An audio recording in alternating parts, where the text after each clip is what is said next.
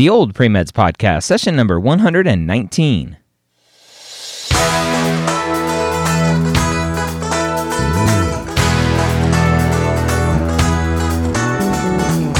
You're a non traditional student entering the medical field on your terms. You may have had some hiccups along the way, but now you're ready to change course and go back and serve others as a physician.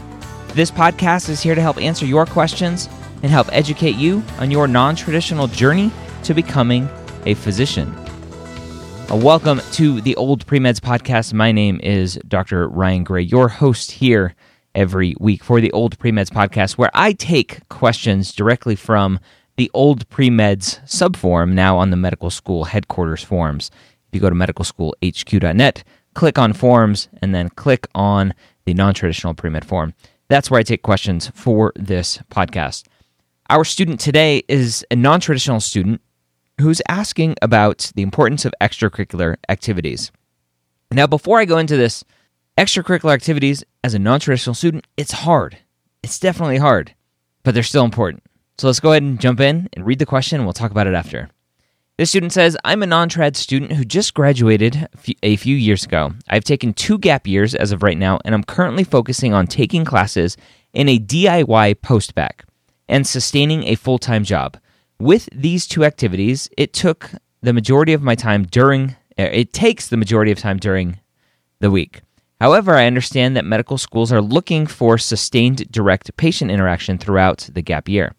The issue is that with working and schooling, how would it be possible to manage volunteering or getting another job to demonstrate that I really want to be a doctor? I volunteered at a local hospital for six years and left a couple years ago to focus on school and work.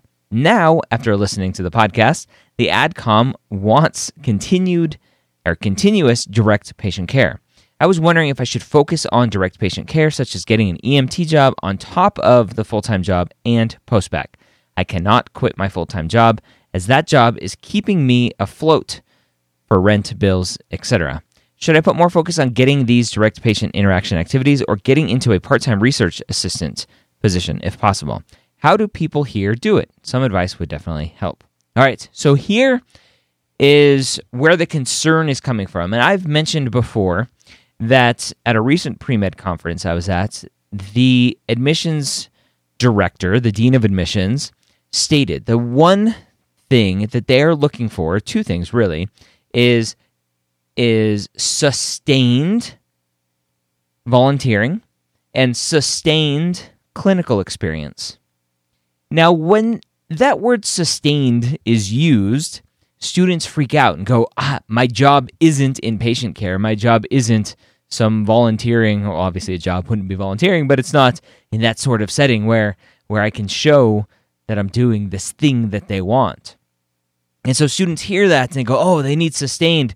I need to quit my job. I need to go be an EMT. I need to be a, a medical assistant. I need to put myself around this. And that's not the take home message.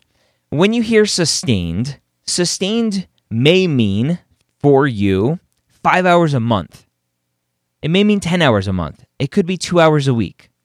Sustained doesn't mean all consuming of your time. Okay, so when you hear sustained, don't freak out and think that's what you have to do all the time. Yes, you need shadowing. Yes, you need clinical experience. Yes, it'd be nice if you did some sort of volunteering on the side. You helped uh, some old ladies cross the streets, or you helped um, with Habitat for Humanity, whatever it is, just to show that you're you're a, a good person. As a non-traditional student, though, guess what? You typically have other commitments. And that is okay. Admissions committees understand that. They know that you're working a full time job to put a roof over your head, to put food on the table. They understand that your time commitments are different than a traditional student who's going to school full time, who may be on scholarship, maybe have student loans, maybe have their parents paying for their undergrad, uh, undergrad school, and they have more time for volunteering. In fact, volunteering a lot of times is built into an undergraduate kind of environment, right? You're part of a fraternity or sorority, you go and volunteer. You're part of a pre med club, you go and volunteer. It's built into those activities as you are a student. It's much easier. And it is in the the the heads of admissions committee members and deans of admissions, they understand what your position is and what your restrictions are as far as time. If you're working full time, going to school full time, guess what? That doesn't leave a lot of time for other things. Does that mean you don't do anything? No. It doesn't mean you don't do anything. It means you do what you can. Don't kill yourself, but sustained could be a couple hours every couple weeks, not go get a full time job as an EMT on top of your already full time job. Right? So don't think about that sustained part and think that you have to fill every waking moment with something else. Because if you do that, something is going to give. Your health is going to give, your grades are going to give, your MCAT prep is going to give, something is going to give. So when you hear sustained as a non traditional student, if you're working full time, great, work full time. If you can work full time in the medical field and get paid what you need to, to earn to make a living, great, go do that. Why not? Get that experience. Do you have to? No, you don't. Definitely don't have to. Would it be nice? Maybe. Will some admissions committee members like that? Possibly.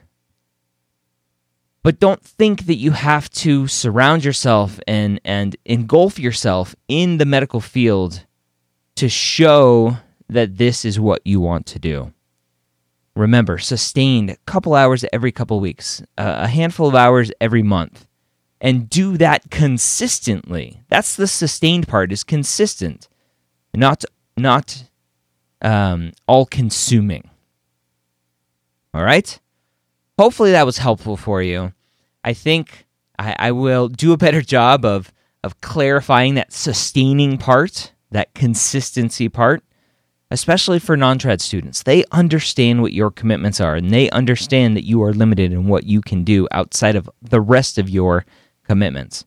They need to understand that if you do a good job with your extracurriculars in your application, right? You're showing in your extracurricular list how busy you are. You're showing all of the classes you're taking. You're showing the job that you have.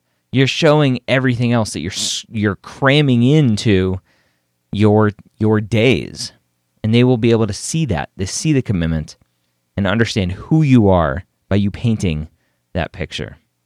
If you have a question that you want answered here on the podcast, again, go to medicalschoolhq.net, click on forms, and ask your question in the non traditional pre med form as we release this episode, it's March 28th, 2018. If you're listening to this in on March 28th, 29th, 30th, or 31st, and you have been thinking about working with me for personal statements, extracurriculars, you can save 15%. I think it's the first time I've ever had a sale on my my services side of things. Um, but you can save 15% using the coupon code March 2018. It's all capital letters if you go to my services tab and then click on extracurriculars and personal statement editing.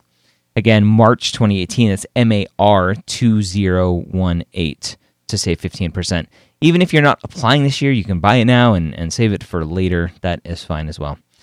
Anyway, I hope this was helpful for you. I hope you have a great week, and I hope to see you next time here on the Old Premeds Podcast.